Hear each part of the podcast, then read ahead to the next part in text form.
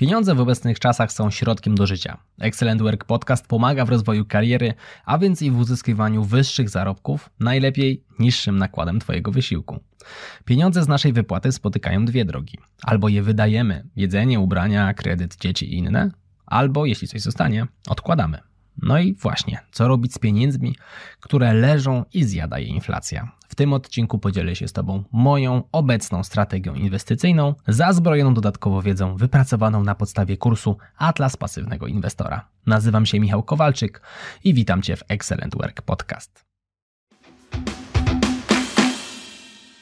Zaczniemy od polecajki. Uważam, że każdy, kto zarządza finansami dobowymi, powinien przeczytać książkę Psychologia pieniędzy. Kosztuje około 30 zł, więc no naprawdę warto zainwestować. W drugiej kolejności polecam Just Keep Buying, która w chwili, gdy nagrywam dla Ciebie ten odcinek, nie ma jeszcze polskiej wersji językowej. Michał Szafrański z bloga Jak oszczędzać pieniądze będzie ją wydawał na rynek polski z dostosowanym do naszych warunków rozdziałem o planie emerytalnym. Więcej znajdziesz na stronie książki książka.ppk.pl. Link w opisie. Dlaczego akurat te dwie książki? Układają mocno temat podejścia do pieniędzy, zarabiania, oszczędzania i inwestowania. W jednej z nich pojawia się ciekawa historia, która być może ułatwi Ci podjęcie decyzji, czy to już czas myśleć o inwestowaniu, czy może jednak lepiej skupić swoją energię na oszczędzaniu i zarabianiu. Załóżmy, że dysponujesz 1000 zł rocznych oszczędności, które możesz wrzucić w inwestycję dającą Ci 10% zwrotu. Podatki tutaj pomijamy. W zasadzie jedno samotne wyjście do restauracji sprawi, że Twój roczny zysk z całej inwestycji zostanie wydany, bo to w końcu 100 zł. Wygląda na to, że w takim przypadku lepiej będzie Ci się skupić na oszczędzaniu i zarabianiu więcej. Załóżmy teraz drugi scenariusz. Masz 1 milion złotych oszczędności, i znów inwestycję, która da Ci 10%, więc do wygrania jest 100 tysięcy. Wtedy już warto skupić się na inwestowaniu. A dlaczego? No nie znam Twoich kosztów, ale zaoszczędzenie 100 tysięcy złotych rocznie no wydaje się być dość trudne, no, dlatego właśnie zajęciem, zajęcie swojej głowy, które powinno być dla Ciebie priorytetem na teraz, no to jest właśnie zajęcie inwestowaniem. Nie mam, co prawda, wolnego jednego biliona złotych rocznie, no ale zarabiam więcej niż miesięcznie wydaję. Mam solidnie ogarnięty temat kosztów, więc pozostaje mi wątek inwestowania. Zaczniemy od czegoś, bez czego nie byłoby ani excellent work, ani dziesiątek tysięcy przeszkolonych osób, czy nawet tego odcinka podcastu. Już w pierwszych zdaniach padły słowa kurs, atlas pasywnego inwestora, czy zainwestuj w, książ w książki. W ostatnich pięciu latach wydałem na swoją prywatną edukację 39 tysięcy złotych. To wcale nie jest dużo, średnio 8 tysięcy złotych rocznie. Rok studiów zaocznych może kosztować znacznie więcej. Czesne za ten rok, a przecież jeszcze do tego dochodzą kwestie dojazdów, e, uczenia się nie zawsze tego, co byśmy chcieli i tych godzin, które spędzimy na nauce. Jeśli jest materiał szkoleniowy, który czuję, że wniesie mi wartość, kupuję go bez zawahania. No jeżeli policzę sobie teraz zwrot z tych 39 tysięcy w skali tych 5 lat, to nie znam centralnie instrumentu finansowego, który chociażby się zbliżył do tego wyniku.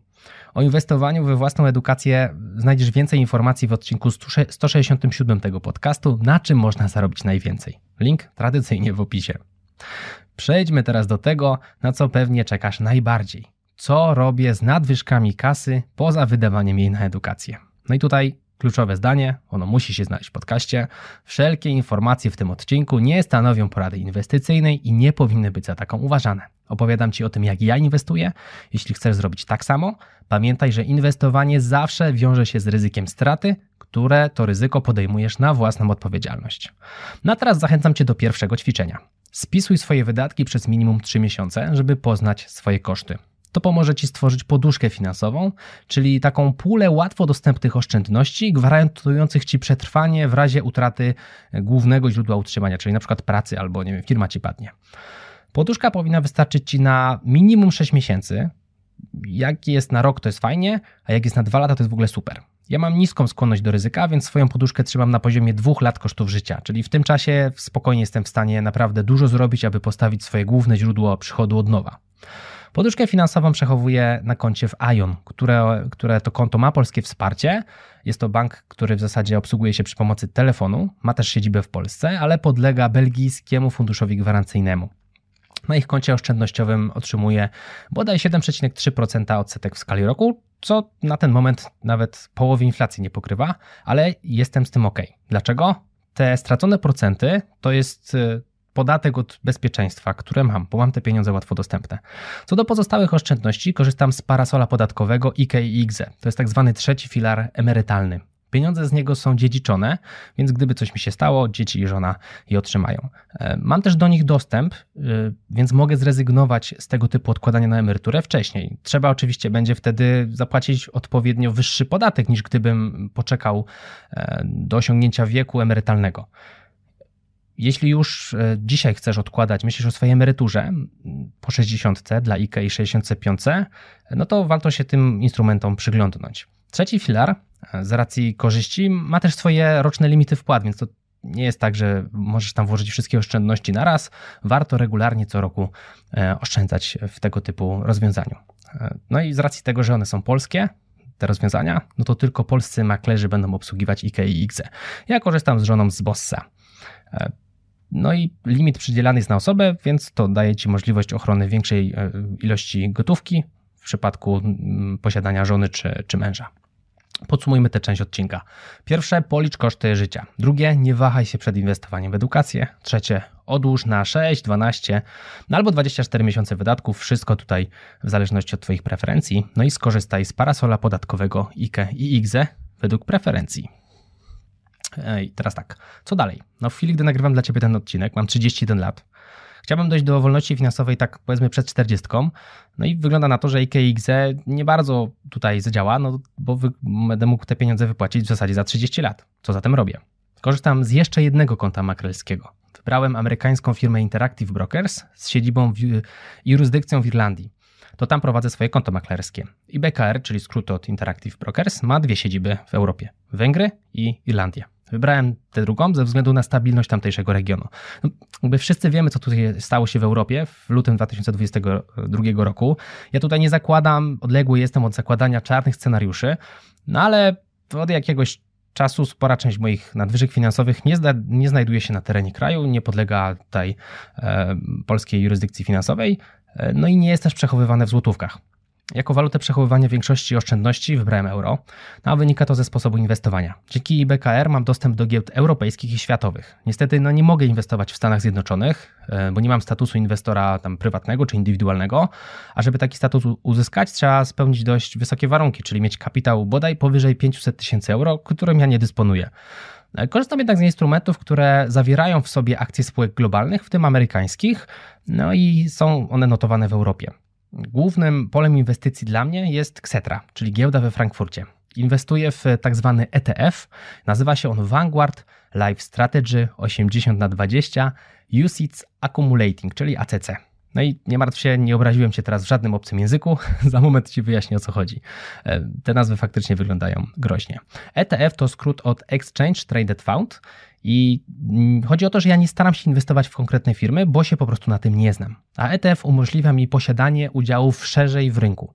Za zarządzanie takim ETF-em, e, właściciel ETF-a czy ten, kto tam nim zarządza, pobiera niską opłatę, a samo zarządzanie polega na dbaniu o to, aby ETF był jak najbliżej indeksu, który odwzorowuje, a więc jest zarządzany pasywnie. I teraz czym znowu jest indeks? Indeks giełdowy to taki wskaźnik, który służy do mierzenia zmian wartości rynków albo ich segmentów. I takim przykładem indeksu jest nasz polski WIG20, czyli sumaryczna wartość pojedynczych akcji z top 20 firm notowanych na polskiej giełdzie.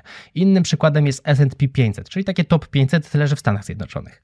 No i teraz tak, akcje mają różne ceny i ciężko byłoby mi samemu dbać o to, aby mieć porówno każdej z nich.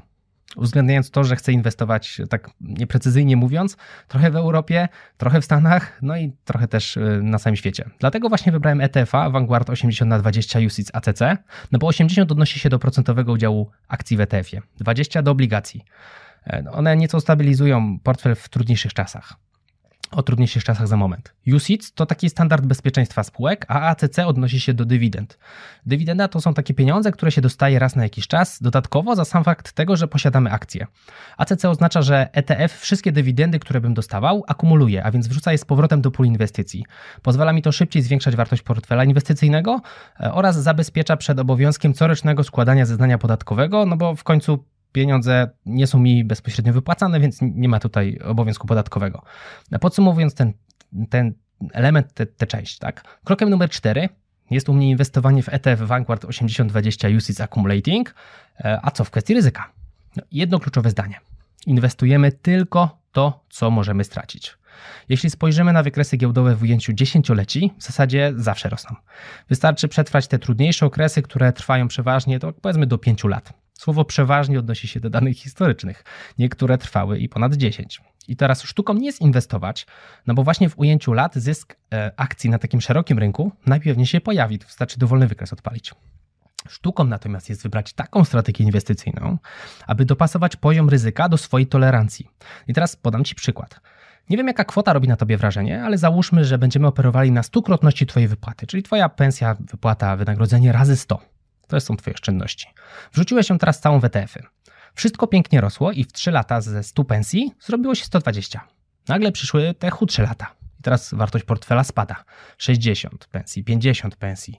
No a historycznie zdarzało się jeszcze nawet i 40. No i teraz co robisz, gdy twoje pieniądze są warte około 40% tego, co włożyłeś. W zasadzie nie są warte, tylko masz ich już 40% z tego, co zainwestowałeś. No i to na przykład trwa już 4 lata. Tu właśnie przychodzą z pomocą e, tematy strategii inwestycyjnej. Czyli trzeba tak dobrać instrumenty, aby znaleźć balans pomiędzy ryzykiem obsunięcia, czyli właśnie tej potencjalnej straty, a szansą zysku. I jestem ok ze swoją strategią. E, obrałem ją, bo jest do mnie dopasowana do czasu, który chcę poświęcić na ten temat, e, do gdzieś tam poziomu ryzyka, który akceptuję, no to się dopiero okaże przy pierwszym długim kryzysie, oby nie nadszedł, no ale historia mówi co innego, zawsze nadchodzi, nie? Więc nieocenione w zbudowaniu tego planu e, okazało się wsparcie chłopaków z Atlasu Pasywnego Inwestora. I jeśli jesteś już po stronie inwestujących, to tak a propos tej początkowej historii, rozważ dołączenie. To nie jest materiał sponsorowany, mówię to, bo naprawdę uważam, że warto. A co do inwestycji w swoje kompetencje, sprawdź kursy na www.exwork.pl ukośnik kursy, link znajdziesz w opisie. Dobra znajomość Excela podniosła wynagrodzenie nawet kilkukrotnie jednemu z moich kursantów. Jeśli podobał Ci się ten odcinek, tradycyjnie wyślij go proszę do jednej osoby. Mówił dla Ciebie Michał Kowalczyk, a to był Excellent Work Podcast. Do zobaczenia i do usłyszenia w kolejnym odcinku. Trzymaj się, hej.